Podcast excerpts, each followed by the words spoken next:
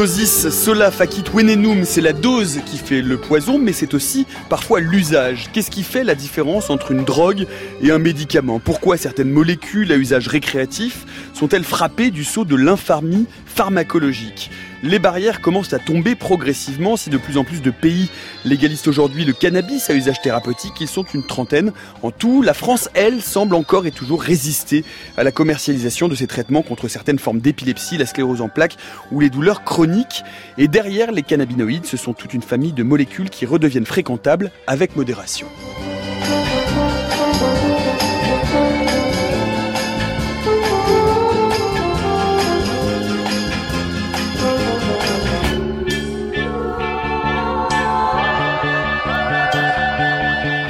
Drogue à usage médical, peut-on légaliser sans douleur? C'est le programme stupéfiant qui est le nôtre pour l'heure qui vient. Bienvenue dans la méthode scientifique.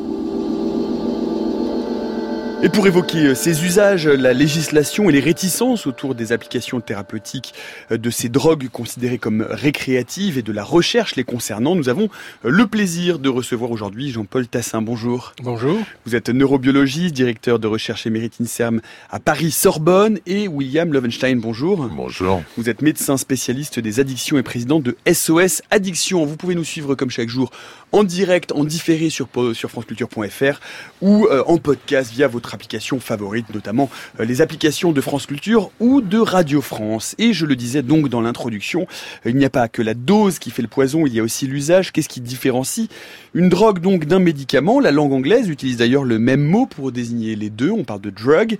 Écoutez la réponse que donne à cette question le neuropsychiatre Cyril Coupernic sur les ondes de France Culture le 27 novembre 1975. Il y a effectivement un dénominateur commun entre ce qu'il est légitime d'appeler drogue et ce que nous appelons médicaments euh, psychotropes. Euh, c'est un mot néo-grec, euh, nous n'avons pas trouvé d'autre, qui n'est pas très satisfaisant. Il signifie simplement que certains médicaments ont une action spécifique sur certaines zones cérébrales où s'intègrent, ou se produisent certaines des opérations qui ont trait au psychisme. Ma thèse est que ce qu'on appelle de, à juste titre les drogues infléchissent toujours ce comportement dans un sens défavorable et quelquefois tragique.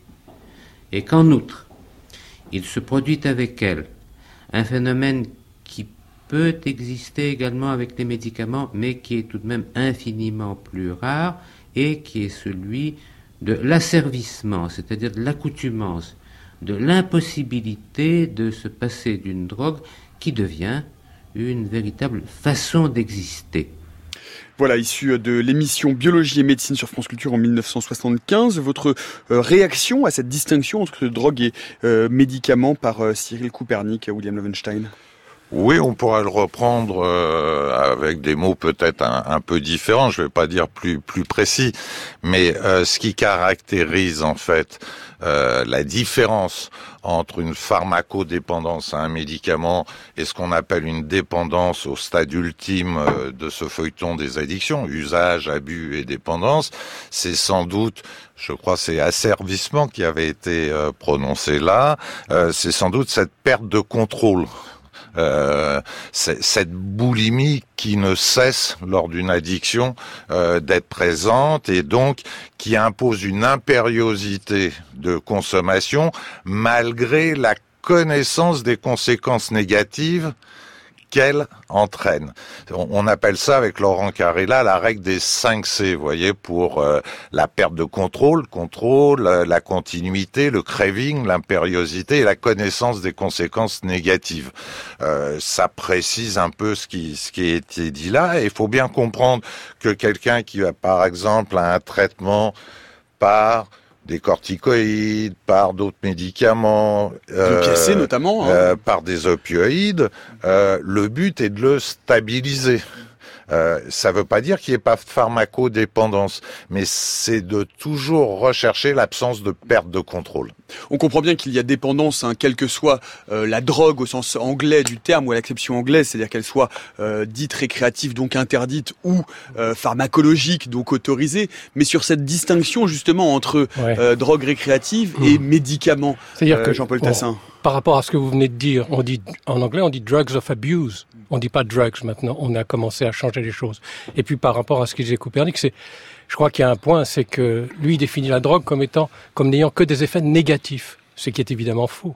Si vous prenez la morphine, qui est une drogue, l'héroïne, il n'y a pas que des effets négatifs. L'amphétamine, la cocaïne ont aussi des effets positifs. Et maintenant, on va parler du cannabis probablement. Bien sûr, dans quelques instants. Ce qu'il faut peut-être rappeler, c'est que toutes ces drogues euh, aujourd'hui euh, interdites, tous ces stupéfiants, alors utilisons le mot stupéfiant pour les drogues interdites, euh, ont été et ont eu des usages euh, médicaux, chirurgicaux, pharmacologiques, on peut le rappeler. Hein. Oui, oui, bien sûr. Enfin, bon, l'héroïne a été fabriquée a priori pour faire une meilleure morphine.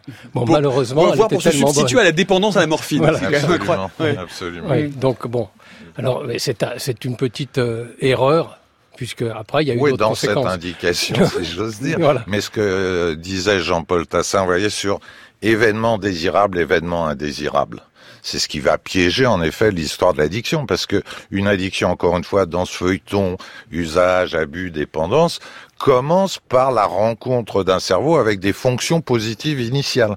On entendait psychotrope, psychoactif. Qu'est-ce que ça veut dire plus simplement, plutôt que d'évoquer que des régions euh, cérébrales? Ça veut dire que ces substances vont apporter des événements désirables que le cerveau va faire reproduire sur l'humeur, sur le sommeil, sur la relation aux autres, voire même sur notre pensée. Et c'est après que les événements indésirables, comme il existe des infections nosocomiales, si j'ose dire, comme il existe des troubles opératoires, vont arriver. Donc attention, les gens ne prennent pas des substances psychoactives juste pour embêter leurs parents ou leur société. Hein. La question est de savoir si ces effets désirables, ils sont désirables d'un point de vue médical ou d'un point de vue individuel dans certains cas, ils sont les deux. Enfin, ils peuvent mm. être désirables pour des raisons individuelles.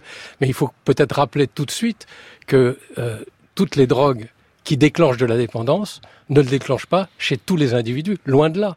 C'est que les pourcentages... Pas de la même façon, en tout cas. Mm. Pas de la même façon, mais mm. surtout, euh, les, les, pourcentages sont impressionnants. C'est-à-dire que par, parmi ceux qui prennent de, de la cocaïne, eh bien, vous n'en avez que 12% qui vont devenir dépendants. Si vous prenez du tabac, qui est finalement le produit le plus addictif, vous arrivez à 27%. Donc c'est assez surprenant. Et pour l'alcool, c'est beaucoup moins. C'est-à-dire que on a des pourcentages de gens qui ne deviendront jamais dépendants, bien qu'ils prennent des drogues, qui est qui est largement supérieur à la moitié, enfin qui est de l'ordre de 80-90%. La, la question qui, qui, plane souvent sur cette distinction entre drogue et médicaments, c'est qu'est-ce qui a fait basculer euh, telle molécule d'un côté ou de l'autre de la barrière de l'autorisation. Alors il y a évidemment euh, la convention unique sur les stupéfiants de l'ONU en 1961, euh, mais euh, l'histoire voudrait ou raconte, et je vais vous laisser réagir à cette légende qui n'en est peut-être pas une finalement, que au moment du développement des opioïdes, il y a eu un gros lobbying justement aux États-Unis des producteurs d'opioïdes et de médicaments de type morphinique contre les cannabinoïdes pour justement parce qu'ils y voyaient une forme de concurrence déloyale et donc une grande campagne dans la presse, etc. et qui fait que les opioïdes seraient restés donc euh, pour leur vertu thérapeutique utilisés en pharmacologie et la recherche sur les cannabinoïdes du coup frappé du saut de l'infamie. Vous. Alors ce qu'il y a, c'est que on le verra tout à l'heure, c'est que les opioïdes, c'est relativement simple. On sait comment ça marche. On sait qu'il y a des récepteurs, il y en a trois, mais on sait, on sait comment intervient la, la morphine. Bon. Pour le cannabis, c'est beaucoup plus compliqué. On sait qu'il y a des récepteurs, mais on arrive à quelque chose de complètement différent puisqu'il y a 144 mmh. produits dans le cannabis, 144 cannabinoïdes. Donc certains qui sont très connus comme le tétrahydrocannabinol, un autre qui est un peu moins connu qui est le cannabidiol, le CBD, mmh. et puis il y en a 142 autres dont on parle jamais et qui interviennent évidemment selon la souche et selon l'individu. Donc euh, on verra ça tout à l'heure, je pense. William Levenstein, sur, euh, sur, sur cette bascule entre bah, le, l'interdit et le stupéfiant. Sur, la crise des opioïdes, la rivalité avec euh, le développement des cannabinoïdes, la rivalité aussi avec l'alcool, hein, parce que plus il y a de cannabis, moins il y a de consommation d'alcool. Donc il y a des enjeux commerciaux qu'on va retrouver dans le monde entier. Il peut être aussi intéressant de se souvenir, il y a un peu moins d'un siècle, qu'après l'échec de la prohibition contre l'alcool aux États-Unis, qui imposait déjà quelques idées comme ça mondiales, euh, il y avait une énorme administration qu'il fallait recaser, qui s'était battue contre, et pas que les incorruptibles, hein, contre euh, l'alcool. et comme par hasard, on a là la le premier élan, pour avoir travaillé historiquement avec Bertrand Lebeau, Didier Gell et d'autres, cette histoire de la prohibition, on a là tout d'un coup un engagement de l'État américain dans la lutte contre, contre le cannabis qui n'avait jamais atteint ses sommets. Mmh. Donc c'est assez polyfactoriel parce que même la prohibition de l'alcool, vous allez avoir des réunions, si j'ose dire, assez incroyables, des alliances assez incroyables entre les féministes, quand on marque que les maris tapent euh, sur euh, leurs femmes sans, sans, sans conséquence euh, ou presque, les ligues les plus catholiques qui veulent s'opposer à un certain nombre de dérives comme ça qui seraient venues du diable, et on va avoir des trucs comme alcoolique anonyme, et l'ensemble fait une ambiance prohibitive que bien sûr la science n'aurait jamais dû accepter, c'est-à-dire qu'il n'y a pas, on le répète depuis Rock, de fondement scientifique sérieux pour distinguer finalement dans les addictions les drogues licites, alcool ou tabac, des drogues illicites, héroïne, cocaïne ou autres. Et sur, sur ce lien entre euh, développement ou en tout cas lobbying pharmaceutique pro-opioïdes et anti-cannabinoïdes, le, le, lien est fait que euh, les, les, pays qui ont la législation aujourd'hui la plus rigide sur les cannabinoïdes thérapeutiques sont euh, en général ceux qui ont la plus grosse production légale d'opiacés pharmacologiques, dont la France, hein, qui en produit 21% au niveau mondial et qui a une des oh. législations les plus dures sur la recherche euh, en, pour les cannabis. Pour les cannabis, oui. Mais je crois que pour les morphines, tous les, les opiacés, les chercheurs se sont fait avoir d'une certaine façon, parce que on le sait depuis longtemps, 30 ans, que si vous traitez des gens qui souffrent avec des produits opiacés, si vous gardez la dose adéquate, vous n'avez que 1 sur 5000 qui déclenche une dépendance. 1 sur 5000, ce qui est incroyable. En revanche, si vous dépassez les doses, là, vous déclenchez le phénomène de dépendance. Et ça, on sait très bien que si on ne dépense pas, si on ne dépasse pas la dose, il n'y a pas de problème. Et donc, ce dépassement de dose, on se demande pourquoi il est arrivé, qu'ont fait les médecins, qu'ont fait les industriels pour qu'on arrive à des problèmes comme on a aux États-Unis avec 200 000 morts euh, d'overdose. Et qu'ont fait les tutelles de ces pays-là? Parce que le, la plus grande surprise, c'est quand même de se dire comment au début des années 2000, cette fameuse FDA, la and Drug Administration, voilà, dont la rigueur n'échappe à personne sur certains dossiers, a pu permettre dans l'ambiance américaine des autorisations pour des opioïdes légers, comme il était dit, qui n'entraînaient ni dépendance ni overdose. Sur les 73 000 ou 75 000 décès par overdose à l'heure actuelle aux États-Unis, mais aussi au Canada, qu'il faut pas oublier, la moitié sont dus finalement à ce libéralisme. Et cette étonnante autorisation de la FDA. Et puis aussi à cette argumentation de pseudo-dépendance. Il a été dit par les avocats que, en fait, c'était pas une vraie dépendance, c'était une pseudo-dépendance. C'était n'importe quoi.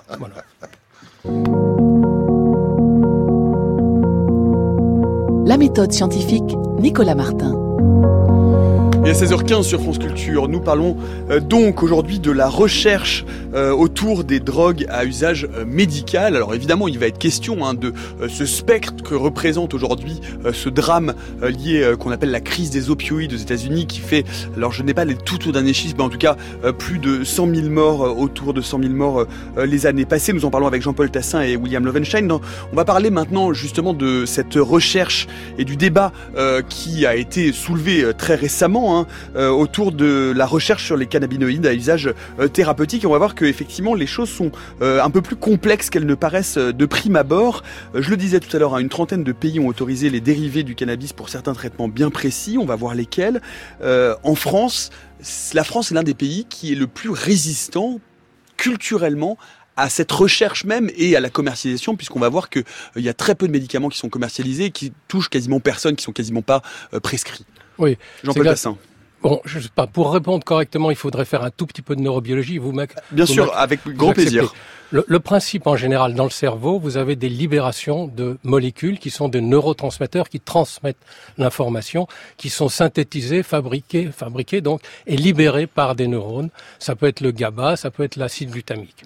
Et ce, ces, ces, molécules vont sur leurs récepteurs qui sont en face, de l'autre côté de la synapse, en post-synaptique. Et le cas tout à fait exceptionnel du cannabis, c'est qu'il fonctionne à l'envers. C'est-à-dire lorsque le récepteur reçoit un message, que ce soit du glutamate ou du GABA, il renvoie vers le neurone émetteur un signal qui va arriver au niveau des CB1. CB1, c'est les récepteurs au cannabinoïdes. Au cannabinoïdes. Dans le cerveau. Notamment au THC. notamment au THC, mais pas seulement. Mm. Bon, donc, il, il fonctionne à l'envers. Ça veut dire qu'il régule. Or, qu'est-ce que le GABA et le glutamate? Le GABA et le glutamate sont deux neurotransmetteurs, et l'ensemble de ces neurones qui libèrent ces deux molécules, alors qu'il y en a évidemment beaucoup plus, représente 80% de l'ensemble du fonctionnement du cerveau. 80% des neurones du cerveau. Donc c'est énorme. Et c'est non seulement énorme, mais ça va, avoir évidemment des influences de tous ordres. Donc évidemment, lorsque l'on va stimuler les récepteurs au CB1, au cannabinoïdes, on va modifier la libération de GABA, qui inhibe, et modifier la libération de glutamate, qui active. Donc on va faire et un peu n'importe quoi. En même temps. En même temps. Ce qui explique d'ailleurs les effets très vastes euh, du THC, c'est-à-dire euh, l'appétit, le sommeil, euh, tout. Par exemple, ça, ça, voilà. on sait que l'épilepsie c'est un déséquilibre entre le GABA et le glutamate. Or c'est précisément là-dessus que le THC va agir. Donc on peut imaginer que dans certains cas, mais attention, pas dans tous, ça va être un anti-épileptique, mais pas chez d'autres personnes, etc. L'exemple de, de l'appétit est évidemment du même ordre. Donc que faire Et c'est là où ça devient un peu compliqué parce qu'on ne sait pas exactement comment va agir le produit. C'est pas une molécule que l'on administre sur laquelle on va pouvoir prendre 300 patients, leur envoyer la molécule et dire ben voilà ça marche, ça marche pas. On peut pas faire ça avec le cannabis parce que pour ces 300 patients, vous aurez des résultats totalement différents avec la même dose de cannabis. Ces résultats différents, ils s'expliquent comment? Ben, Ils s'expliquent parce que vous avez d'une part les récepteurs CB1, j'ai oublié de le dire, mais ce sont les récepteurs qui sont les plus denses dans le cerveau. Donc non seulement ils ont un rôle très très particulier puisqu'ils agissent sur cet activateur et sur cet inhibiteur, mais en plus ils sont très nombreux. Donc euh, et, et, cette proportion va être différente selon les individus. Bon, et ils sont plus ou moins sensibles à certaines molécules. Je vous rappelle 144 molécules. Donc il y a de quoi faire. Et là, on peut comprendre qu'on ne lance pas un produit de cet ordre, soit sans l'avoir complètement purifié, hmm. Ça c'est la première, chose, soit sans en avoir fait une étude vraiment relativement approfondie. Alors on va revenir justement hein, sur, la littérature scientifique euh, à ce propos, qui est souvent critiquée. Peut-être peut-on dire euh, un mot aujourd'hui, euh, William Lovenstein, de finalement de, l'état aujourd'hui de la commercialisation de ces molécules en France. Il y a trois médicaments, le Marinol, le Sativex et l'Epidiolex, qui sont prescrits, euh, mais de facto très peu, voire carrément pas commercialisés. Pourquoi est-ce qu'il y a cette et comment on explique cette frilosité française euh, par rapport à d'autres pays qui ont une politique beaucoup plus libérale quant à l'usage et on va expliquer lesquels aussi de ces dérivés cannabinoïdiques? Je pense qu'il y a à la fois des raisons, on, va dire morales, même si je les trouve euh, plutôt immorales d'un point de vue éthique euh, en, général, des, des raisons euh, sociétales et puis euh, politique donc aussi, et, et puis des, des, histoires particulières. Si, si on prend le, le, le, marinol, qui a été... Alors expliquez-nous ce voilà, que c'est. Le, le, le, marinol, c'est un, un, un, mélange euh, sous forme de comprimé, avec du deux, euh, entre autres, des molécules qui ont été citées par Jean-Paul, c'est-à-dire euh, du THC et du CBD. Euh, et euh, on est au début des, des, années 2000. Grâce à notre ancien ministre de la Santé, Bernard Kouchner, il y a eu un rattrapage dans la lutte contre la douleur parce qu'on était très très très en retard les années précédentes. Souvenons-nous pour les plus anciens de cette période où il fallait des carnets à souche pour pouvoir prescrire des antidouleurs opiacés et un cancérologue sur trois dans notre pays avait demandé un carnet à souche. Ça veut dire que deux cancérologues sur trois ne s'occupaient pas de la douleur de leurs patients jusqu'à la fin des années 90. On peut, noter d'ailleurs euh, pour l'anecdote, mais c'est quand même significatif que dans ces années-là, la France dans le classement justement était des pays derrière le Pakistan. Voilà. Exactement, et on a connu ça donc avec euh, Bernard Kouchner et Bernard en 2001 arrive à obtenir l'autorisation du marinol, mais euh, aujourd'hui on dirait c'est pas de sa faute, ce sont les technocrates qui étaient encore au pouvoir, que ce soit la DGS ou équivalent, dans un cadre d'ATU nominative. Alors, d'autorisation temporaire d'usage nominative. C'est-à-dire qu'il faut demander à chaque fois pour un patient l'autorisation temporaire. Le dossier, la commission se réunit, dit oui, dit non au bout de trois mois, six mois. Bref, au bout de 2001, 2019, 18 ans, je crois qu'il y a eu 300 acceptations sur tout le territoire français pour ce marinol. Pour, pour quelle pathologie exactement Alors là, en plus, les, les, les, pathologies si j'ose dire, très ciblées, puisque c'était les maladies neurodégénératives, du moins les conséquences mmh. neuromusculaires des maladies mmh. neurodégénératives. On va retrouver ces indications pour le Sativex, annoncées par Madame Marisol Touraine je vais pas dire en grande pompe, mais dans un effort de communication, avant que euh, le, les différents bureaux et le laboratoire se soient mis d'accord sur le prix. Donc euh, c'était en 2013, 14, dans mon souvenir, 2014. De, en 2019, il n'y a toujours pas de Sativex accessible. Dans les pharmacies, c'est-à-dire qu'il n'est pas commercialisé. Non, voilà, parce qu'il n'a pas eu euh, d'accord sur le, sur le prix. Et le dernier, l'épidiolex, je crois que c'est décembre 2018, avec une indication Pour quel traitement importante, qui sont les épilepsies réfractaires, qui ont été citées là tout à l'heure euh, également.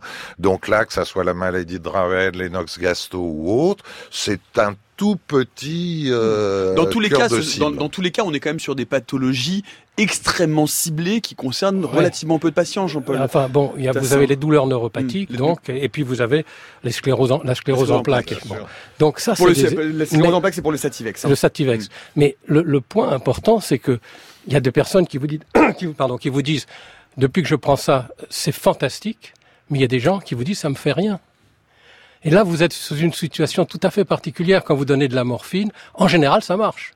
Quand je dis en général, ça marche dans presque tous les cas. Là, vous ne savez pas.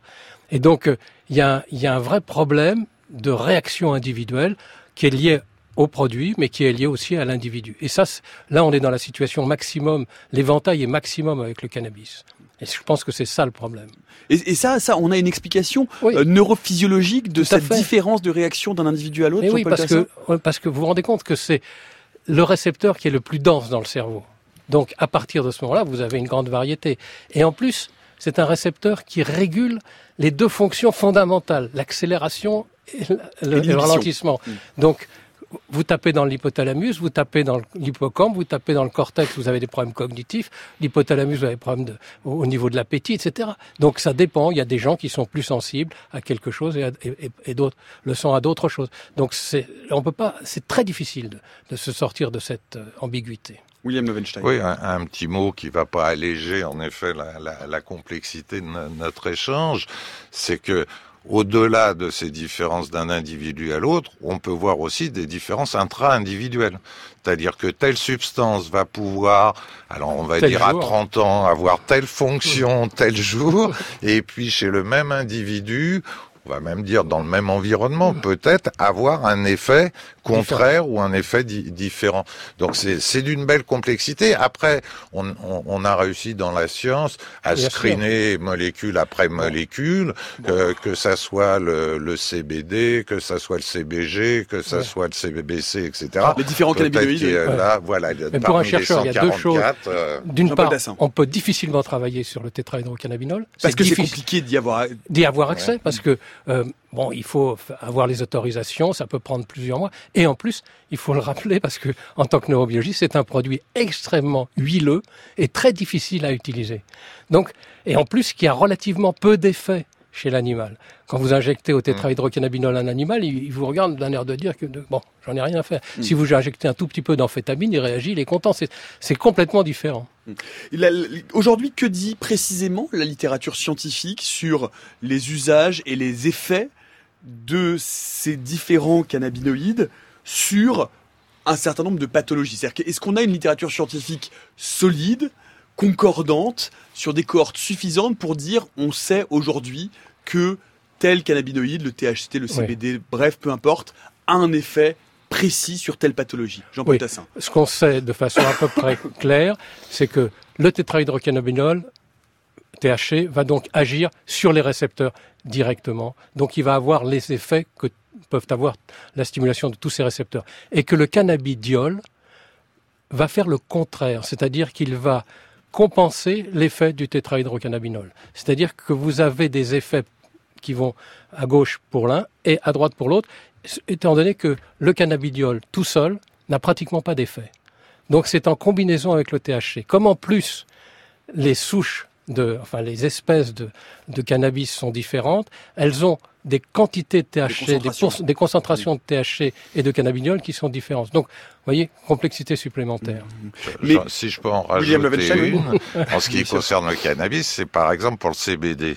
Quand, quand Jean-Paul dit le CBD n'a pratiquement pas d'effet. En tant que tel. en tant que tel, il aura d'autant plus peu ou pas d'effet que la personne aura consommé du cannabis les années précédentes pour des raisons peut-être que, Jean-Paul pourrait nous, nous, expliquer. Mais il y a ça aussi qui, qui intervient, qui pour nous est passionnant, mais rajoute évidemment un peu de vertige à la, à, à la complexité. Après, la méta-analyse, je crois qu'il y en a eu une, en tout cas un tour de littérature qui a été effectué dernièrement à la. NSM sous la présidence pardon, de Nicolas, de Nicolas Autier.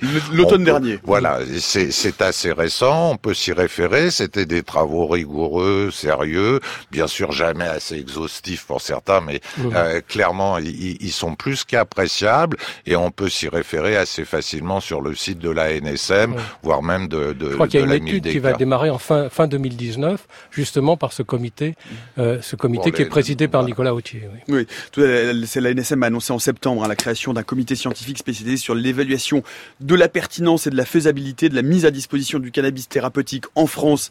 Tout cela sous l'impulsion euh, de la ministre de la Santé. Mais j'aimerais qu'on soit assez précis tout de même, Jean-Paul Tassin, sur justement ces, euh, cette méta-analyse et parce qu'il a souvent été reproché à ces études sur euh, l'effet des cannabinoïdes d'être une littérature scientifique légère, pas fiable, fondée uniquement sur du témoignage en situation de vie, donc pas en essai en double aveugle randomisé. Euh, pour des raisons qui sont des raisons. Ce que je viens de vous expliquer, c'est que si vous faites des, des, essais en double aveugle randomisés, vous allez avoir un certain nombre de gens qui ne répondront pas et qui vont donc vont faire une erreur standard, ce qu'on appelle l'erreur standard énorme. Donc les effets à la fin ne seront pas significatifs.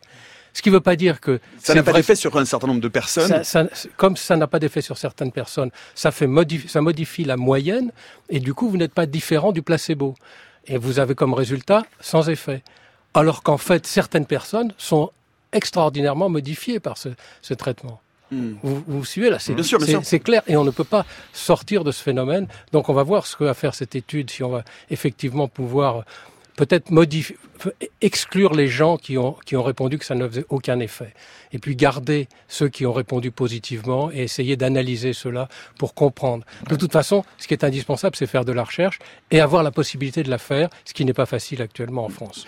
On a, euh, William Levenstein, en tout cas, pour quelques pathologies précises qui ont été évoquées, aujourd'hui, des résultats cliniques euh, manifestement concluant euh, sur certaines douleurs chroniques, sur des nausées et des vomissements suite à des traitements de chimiothérapie. Ça, on, ça on l'a, testé en clinique, donc on sait que ça peut avoir un effet. On l'a dit sur les spasmes musculaires liés à la sclérose en plaques. Ce sont à peu près pour le moment donc ça, des neuropathies musculaires et l'épilepsie et certaines formes d'épilepsie résistantes. et ça, c'est ça. Et ça, c'est et chez, les, chez, chez, des patients très jeunes par ailleurs. Voilà, c'est ça. Et c'est parfaitement logique puisqu'on sait compte tenu du mécanisme, on sait que ça devrait pouvoir agir, mais pas sur tout le monde. Une fois le, les, les, les, champs, si j'ose dire, d'investigation, hein, qui, qui, ont à voir avec toute l'histoire d'ailleurs du, du, cannabis, on peut retrouver ça facilement dans, dans bien des, des témoignages de l'Antiquité, même avant à nos jours. C'est sur l'appétit et sur l'humeur. Euh, enfin, l'appétit, j'ai envie de dire, tous les parents des adolescents qui ont dévasté le frigidaire lors de ces crises de, de binge eating, vous voyez, euh, connaissent... Le munchies, comme on dit en anglais, quand on a connaissent euh. parfaitement l'effet orexigène euh, du, du THC, je pense mmh. principalement. Euh, sur l'humeur, il a été beaucoup dit au-delà de l'effet d'enrobage, c'est-à-dire comment deux produits les plus concentrés dans la plante pouvaient essayer de s'équilibrer à un droite à gauche, on disait, mais mmh. peut-être un peu en haut, en bas, mmh. ou euh, bon, c'est difficile de filer la, la métaphore, mais toujours est-il que sur l'humeur, il y a un vrai questionnement. Euh, sur la douleur, n'oublions pas ce qui se joue, c'est que la plupart des humains que nous sommes euh, sont des êtres douloureux. Euh, c'est-à-dire que plus ils avancent en âge, plus ils ont tendance à avoir des douleurs chroniques ou, quotidiennes. Et les travaux israéliens, grand pays de la recherche hein, mhm. sur le, cannabis depuis euh, 60, hein, c'est les années 60 pour les récepteurs. Les récepteurs, c'est 71 ou voilà. Bon, et, et, et, l'anandamide, le, euh, le neuro, le ligand de la félicité en quelque sorte, sans l'utilise chez les seniors pour diminuer la consommation des antidouleurs, des somnifères, des tranquillisants, voire des antidépresseurs. Donc ça aussi, ça va être évalué. Mais là, je, rejoins ce qu'on évoquait. Quelle complexité Parce que pour évaluer le confort, déjà la douleur, on a nos réglettes, c'est sur 10. Mm. Mais vous voyez, pour évaluer si quelqu'un est un peu mieux sur un différent nombre de symptômes cliniques. N'oublions pas que c'est un euphorisant. Bien sûr. Donc un euphorisant par rapport à la douleur, vous voyez que ça peut intervenir. Et, les morphiniques montrent bien ça, c'est-à-dire qu'ils sont efficaces contre la douleur, mais ils sont aussi efficaces, si j'ose dire, sur une sorte de détachement beaucoup plus psychologique. D'ailleurs, je vais vous renvoyer, on va vous mettre le lien sur le euh, fil Twitter de l'émission euh, vers euh, le le, grand reportage Interception qui est diffusé chez nos euh, camarades de, France Inter dimanche à ce propos et justement euh, qui est allé voir en, Israël comment se euh, passaient ces, recherches. deux, mots pour conclure sur les cannabinoïdes. Je vous demandais des réponses un peu un peu brèves pour qu'on ait le temps de parler aussi des autres molécules. Premier, première remarque, les opposants hein, pointent justement le manque de rigueur d'évaluation de ce type de molécules en disant euh, ben voilà c'est euh, comme euh, le baclofène c'est une nouvelle entorse au processus scientifique de validation et de mise sur le marché de médicaments. Est-ce que c'est recevable Jean-Paul Tassin Non non c'est un, ils ont beau jeu de dire ça entre le baclofène donc qui est un agoniste GABA B dont on connaît on connaît l'action qu'on a pu étudier sans sans grosse difficulté et le cannabis on est dans deux mondes différents. Donc on peut pas dire que qu'on peut pas dire qu'on peut pas reprocher aux scientifiques de ne pas avoir de résultats définitifs sur le cannabis. En revanche, par rapport au baclofène, oui, on peut, parce que c'est une molécule, on peut étudier plus facilement et on peut en connaître les conséquences, etc. Mais quand vous faites une, une IRM sous cannabis, vous avez des, vous avez des, des, des modifications d'activité dans toutes les zones. Et dernier mot, euh, peut-être William Lovenstein sur le, le spectre euh, qui est devenue la crise des opioïdes aux États-Unis. Est-ce que finalement légaliser, généraliser l'usage de ce type de médicaments euh, finalement et en faire un médicament de consommation relativement courante comme vous l'avez souligné en Israël pour des petites douleurs, des troubles, euh, ça n'est pas prendre le risque. Euh, la France a résisté à la crise des opioïdes parce qu'on avait une législation très dure, très contraignante et plus encadrée. Est-ce que ça, n'est pas prendre le risque d'avoir de, d'avoir bah, d'arriver sur, sur, un état de, dépendance générale de la population, pour le dire sur, sur la discussion sur le cannabis thérapeutique comme sur la crise euh, des opioïdes, si vous m'y autorisez, Nicolas, un lien, puisque en différé, nous euh, continuons avec SOS Addiction et la 1000DK de proposer d'un clic, où, où, que vous soyez, euh, un e-congrès national sur les addictions avec deux très belles sessions, dont une sur le cannabis thérapeutique. On peut le retrouver sur le site de SOS Addiction, mais on peut le retrouver aussi sur le site des différents partenaires, la 1000DK, Fédération Addiction, IVMHealth.com également. Et on l'a posté tout à l'heure sur le fil Twitter de l'émission, donc euh, vous avez le lien. à vous, parce que ce euh, sont, des discussions un peu historiques, ce qui est en train de se passer, et je vais, euh, pardonnez-moi pour cette, ce, ce petit détour, mais je pense qu'il peut être utile parce que ce sont des séances de 40 minutes très intenses et très précises avec des, des personnes rigoureuses. Euh, c'est euh, sur la, la, la, la, crise des, des opioïdes. Pour moi, c'est une des conséquences, si j'ose dire, du libéralisme et du cynisme commercial aux États-Unis. Justement, est-ce que, le, est-ce que la mise sur le marché euh, massivement de médicaments à base de cannabinoïdes ne n'ouvre pas la porte à une sorte de crise qui deviendrait non pas la crise des opioïdes parce que peut-être que ce sont des substances moins dangereuses, mais en tout cas euh, d'une d'une vaste ouverture à la dépendance collective. En termes de, de dangerosité, euh, l'absence d'overdose, hein, puisqu'on parlait de ça aux opioïdes, l'absence d'overdose connue avec les, les, les, le cannabis, ça veut pas dire que les cannabinoïdes, surtout de synthèse, ne mmh. puissent pas avoir sur la régulation thermique, par exemple, des inconvénients, comme un certain nombre de médicaments, dont les neuroleptiques, avec euh, euh, vraiment des, des, complications qui peuvent être euh, très graves. Absence d'overdose ne dit pas absence de dépendance. Voilà. Alors après, sur le taux de dépendance, il serait normalement encore moindre que celui qui a été rappelé par Jean-Paul tout à l'heure pour les opiacés dans les bonnes indications aux bonnes doses, d'où l'importance d'une régulation. Je rappelle sans cesse que nous sommes en France avec si j'ose dire, la chance ou la malchance d'avoir les deux modèles. Un modèle de légalisation sur l'alcool et le tabac qui nous conduit à 130 000 décès par an, totalement sous-estimé. Donc, n'attendons pas de la légalisation qu'elle régule absolument tout. Et un modèle de prohibition sur le cannabis qui a fait de nous quasiment le principal pays pour les adolescents consommateurs d'une substance dont la prévention avait été confiée à Mafia sans frontières. Donc, au boulot, et cherchant une troisième voie plus sage. 42% de jeunes qui, qui, qui, fument du cannabis. Donc, euh, bon, euh, je pense que certains disent que c'est plus facile, effectivement, de se procurer du cannabis euh, sous le manteau que d'aller en trouver de façon Des patients, hein, des patients, oui, bien sûr. Patients, oui. Donc, bon.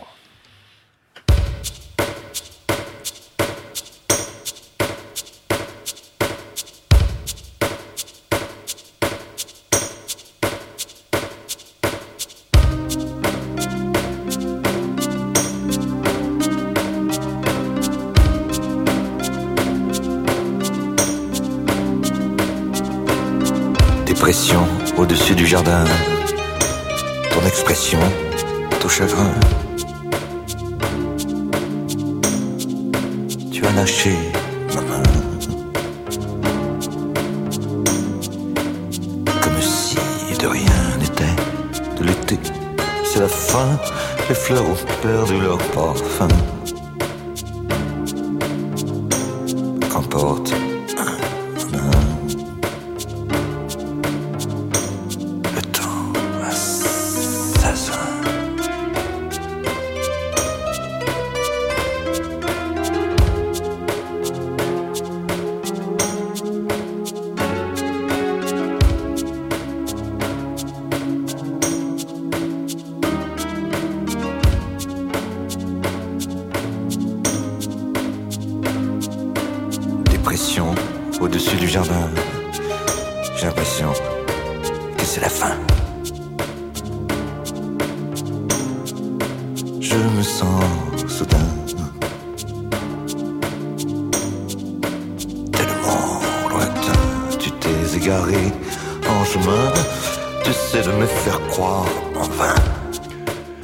Au-dessus du jardin de Serge Gainsbourg à 16h, bientôt 40 minutes déjà sur France Culture, puisque eh bien la dépression c'est l'une des pathologies qui est traitée par l'usage euh, thérapeutique de ces stupéfiants, de ces molécules qui sont encore classées euh, comme stupéfiants, ou, euh, et c'est ce dont nous parlons aujourd'hui dans la méthode scientifique en compagnie de Jean-Paul Tassin, qui est neurobiologiste, directeur de recherche émérite INSERM à Paris-Sorbonne, et William Lovenstein, qui est médecin spécialiste des addictions et président de SOS addiction. Alors on a euh, beaucoup parlé des cannabinoïdes dans cette première partie, mais il n'y a pas que le cannabis dans la vie, il y a aussi la kétamine, et oui, euh, qui est, rappelons-le d'ailleurs, un anesthésiant couramment utilisé en bloc opératoire, mais aussi euh, en usage récréatif. Et tout récemment, à la fin du mois dernier, la FDA américaine, donc la Food and Drug Administration, a autorisé la commercialisation d'un spray nasal à base de kétamine pour traiter, eh bien justement, donc les cas de dépression résistante. Bonjour Antoine Beauchamp. Bonjour Nicolas, bonjour à toutes, bonjour à tous. Vous êtes rendu à l'hôpital Sainte-Anne à Paris, qui a expérimenté la kétamine en psychiatrie. Oui, c'est plus précisément un dérivé de kétamine, l'eskétamine, qui a été expérimenté pour traiter des personnes souffrant de dépression résistante aux médicaments. Euh, Pierre de Maricourt est psychiatre et chef de service au centre hospitalier Sainte-Anne à Paris. Il nous explique comment s'est déroulée l'étude internationale à laquelle il a contribué et qui prouve les effets bénéfiques de l'eskétamine dans le cadre du traitement de la dépression résistante. Il nous détaille également dans quel contexte on pourrait prescrire l'utilisation de ce spray nasal à base d'eskétamine et suivant quel encadrement.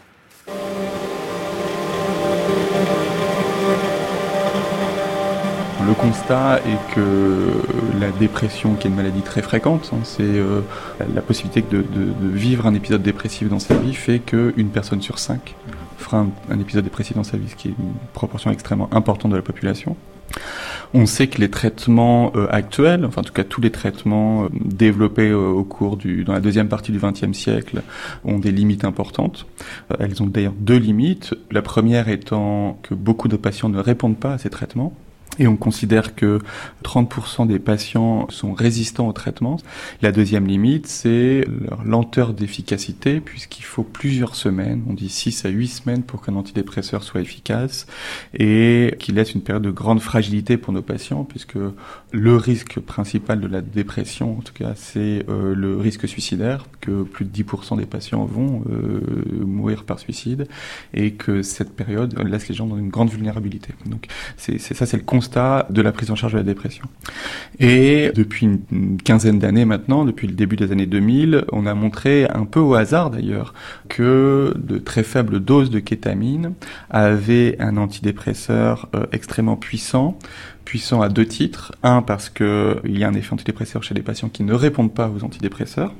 Et deuxièmement, que la vitesse d'amélioration est extrêmement spectaculaire, puisque je vous disais plusieurs semaines pour les antidépresseurs classiques. Et là, en quelques heures, les patients s'améliorent, ce qui est vraiment une cinétique d'amélioration qu'on ne connaissait pas jusque-là dans, dans le traitement de la dépression. Et alors, fort de ses premiers essais sur la kétamine, euh, ce laboratoire a développé euh, l'eskétamine, un, un énantiomère de la kétamine, avec l'idée que cet énantiomère a en plus une affinité beaucoup plus forte pour le récepteur que va viser la kétamine. Son effet sur euh, le récepteur NMDA, c'est un récepteur du glutamate au niveau euh, cérébral en particulier. Donc c'est l'idée, c'est développer cet, cet énantiomère parce qu'il a une affinité beaucoup plus forte pour le récepteur.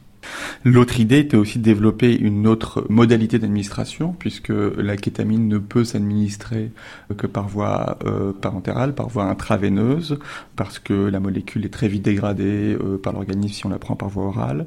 Pour la voie intraveineuse, ça peut être c'est plus compliqué à mettre en œuvre, ça nécessite euh, beaucoup plus de monde, ça nécessite, il y a un risque de surdosage quand on prépare la, la seringue, etc., etc. Et l'idée, c'était de développer une autre galénique, et c'est pour ça que le laboratoire a décidé de développer une forme par pulvérisation intranasale, par un spray. Donc là, où est-ce qu'on en est finalement euh, On va bientôt pouvoir, certains patients pourront bientôt être traités avec l'eskétamine. Alors, dans, dans, dans, ces études, il a été montré, euh, il a été confirmé l'efficacité de l'eskétamine dans le traitement de la dépression, et du coup, les demandes d'autorisation de commercialisation ont été déposées aux États-Unis et en Europe à la fin de l'année 2018. Et on a eu euh, une réponse de l'autorité américaine du médicament qui est la FDA positive pour une commercialisation dans l'indication de la dépression résistante. En Europe, euh, pas pour le moment, puisque les dossiers sont toujours à l'étude, même si on peut espérer que ce traitement, euh, si les agences confirment l'intérêt, puisse être commercialisé à la fin de l'année ou début de l'année prochaine.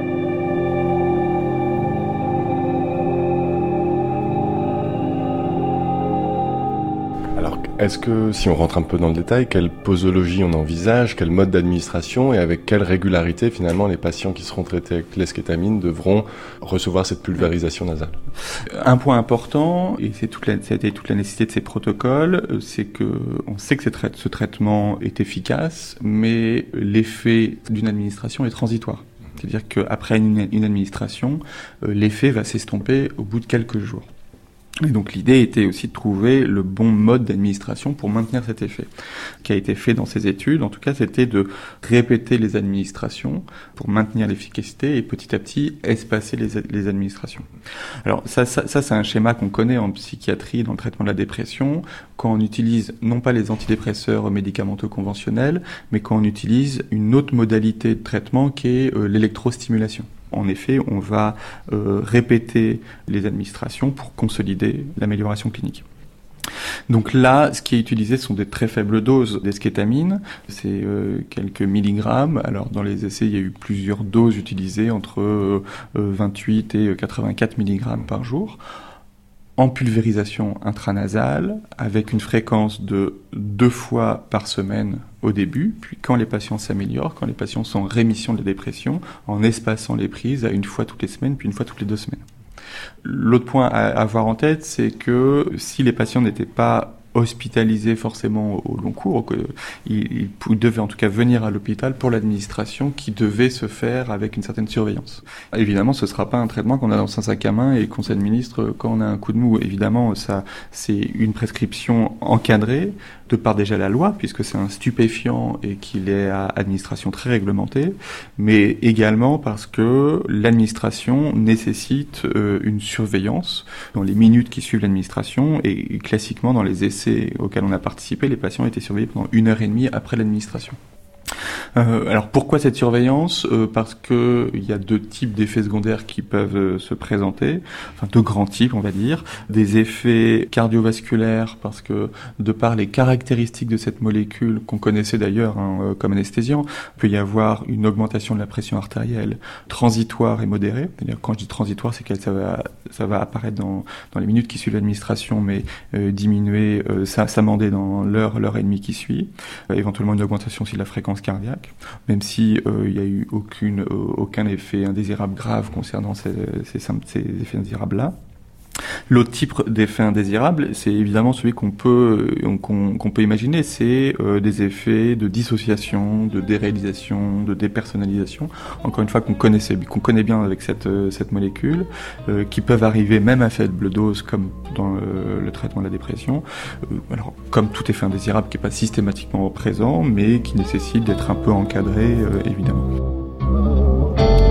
Voilà le reportage du jour à l'hôpital Sainte-Anne à Paris sur cette utilisation en psychiatrie euh, de la kétamine. Une réaction l'un et l'autre à ce que vous venez d'entendre, euh, William Lovenstein euh, je vais commencer de façon générale parce que, euh, si vous voulez, c'est vrai qu'on arrive après des décennies à une sorte d'hégémonie, que ça soit euh, pour les tranquillisants et somnifères qui se résument maintenant quasiment qu'aux benzodiazépines et pour les antidépresseurs, aux inhibiteurs de la recapture de la, de la sérotonine avec les limites euh, qui ont été euh, rappelées, dont cette limite de l'inefficacité qu'on associe de plus en plus à des déficits d'une protéine euh, de transport sport euh, qu'on peut tester. C'est-à-dire que le test n'est pas remboursé, mais il existe quand même là aussi une possibilité de dire vous allez être euh, résistant ou pas.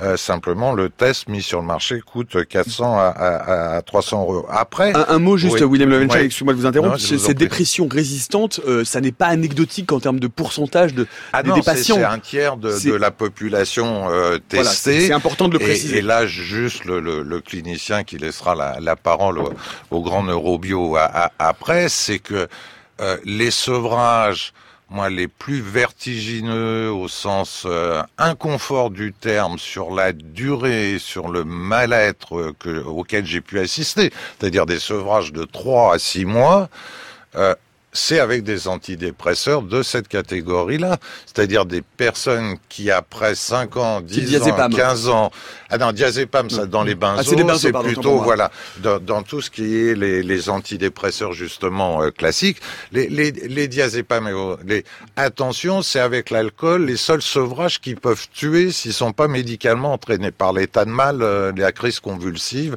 l'épilepsie qui était citée. Donc on sort, si vous voulez, d'un champ qui pour des raisons commerciales à mes yeux. C'est beaucoup réduit à deux types de molécules, somnifères et tranquillisants d'un côté résumé sous le chapeau euh, et puis euh, antidépresseurs, en sachant qu'il fallait augmenter les doses, mais quoi ça marchait pas, avec un sevrage là vraiment délicat, c'est-à-dire que la plupart des patients, au bout de 4-5 ans qu'on pouvait voir en addictologie, hein, c'est particulier, on avait deux inquiétudes. La première, c'est qu'on avait l'impression qu'avait été traitée l'addiction comme une dépression, alors qu'ils étaient plutôt dans une hyperactivité. Donc plus ils mangeaient d'antidépresseurs, plus ils étaient addicts, mais c'est pas grave, on augmentait les antidépresseurs.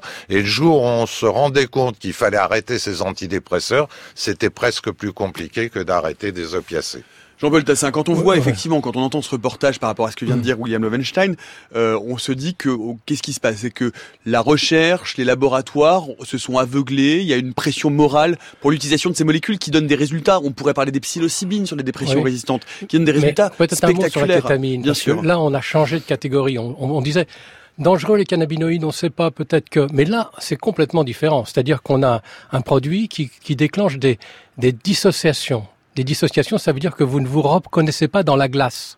Vous ne savez pas que vous êtes vous. Dépersonnalisation. Donc c'est quelque chose d'assez fort et on l'a entendu, même à faible dose. Et c'est en plus un anesthésique. Bon, troisième point, ça marche très vite. Or, une dépression guérie en quelques heures, ça n'a aucun sens. Une dépression, ça met plusieurs semaines à s'installer. Bien sûr. Donc, vous pouvez pas espérer que vous allez la traiter en quelques jours, en Tout quelques heures. Non, et puis il n'est pas question, Non. et on est dans une émission scientifique, donc on sait bien qu'il n'y a pas de médicament miracle Non, non, et que tout pas ça doit être miracle, accompagné c'est d'une thérapie. Si vous prenez de l'amphétamine, si vous donnez de l'amphétamine à faible dose chez- un déprimé, il ira beaucoup mieux. Cocaïne y compris. Hein. mais pas longtemps.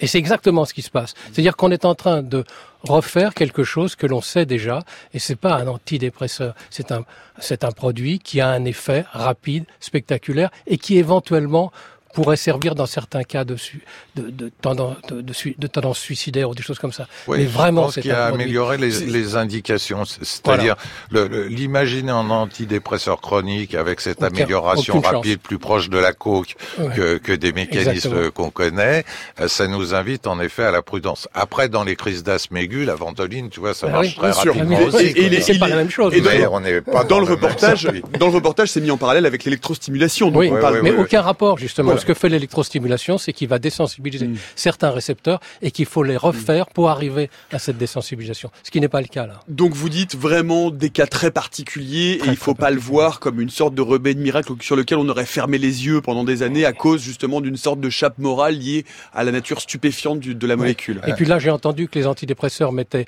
six semaines, huit semaines à agir. C'est très très exagéré. C'est C'est trois. trois, semaines officiellement, mais il y a des tas de malades qui vont beaucoup mieux en jours. 15 jours, 10 à 15 Ouais, jours. 10 à Donc 15. vous voyez, ce qui correspond à quelque chose de réaliste, parce que on peut penser qu'un déprimé est quelqu'un qui a modifié le traitement de son signal de façon assez importante et qu'il va falloir du temps.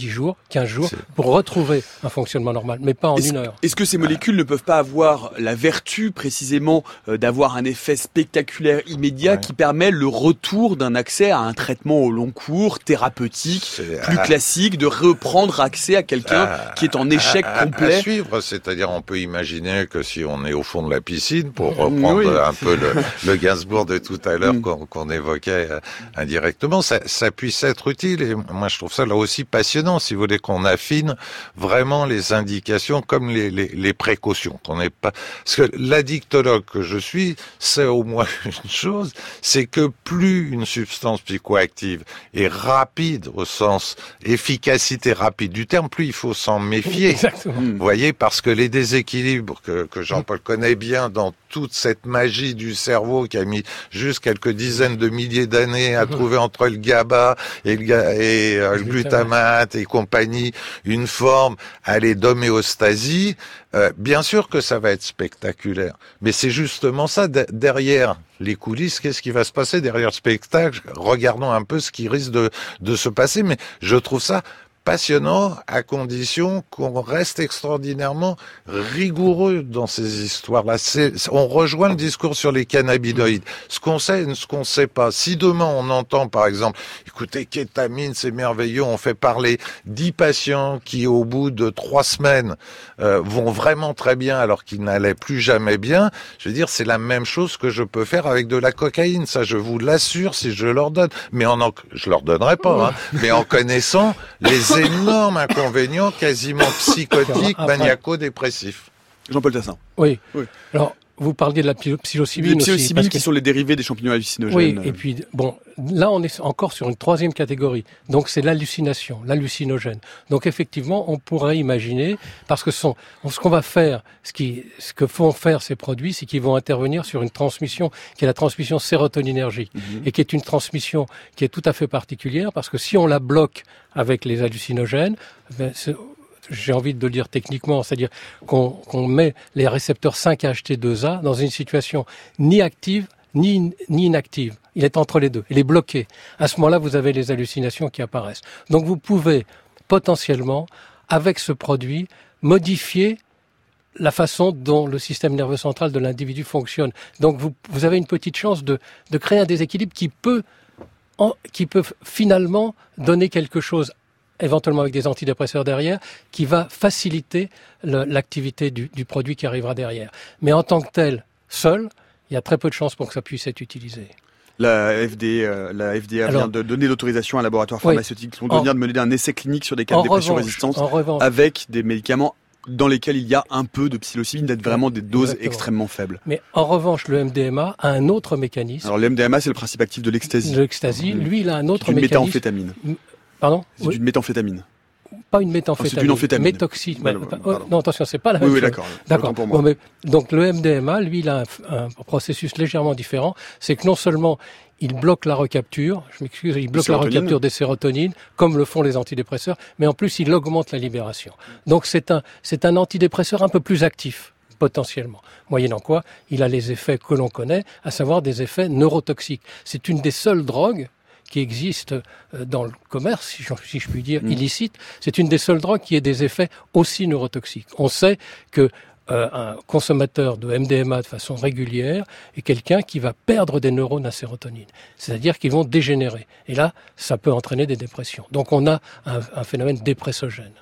Ce qui explique qu'aujourd'hui, néanmoins, tout cela euh, est rendu possible par une recherche euh, qui redémarre un peu sur ces molécules. Mais Ouais. ce que vous dites aujourd'hui, c'est que euh, finalement, dans l'état actuel de la littérature scientifique, on voit que ce sont des molécules qui sont intrinsèquement limitées et qui n'ont pas finalement les effets escomptés que l'on pourrait imaginer.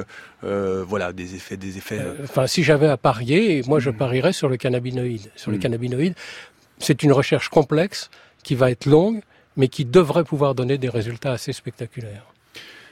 William euh, Lovenstein, pour conclure, les cannabinoïdes euh, à usage thérapeutique, c'est aussi euh, un marché, un marché considérable, hein, qui est estimé à 56 milliards de dollars à l'horizon 2025. Aujourd'hui, on constate que euh, dans- pour une grande partie, euh, ça pose la question de la prescription, ça pose euh, la question des usages, ça pose la question aussi euh, de la culture, euh, étatique ou non. Euh, la rigidité des pouvoirs publics, pour le moment, a plutôt tendance non pas à pousser ce marché-là dans le secteur des grands laboratoires pharmaceutiques, mais plutôt euh, dans ceux des cigarettiers, voire des brasseurs ou des, euh, des débits de boissons. Est-ce que ça n'a pas un problème? Est-ce que ça entretient pas un peu la confusion tout de même?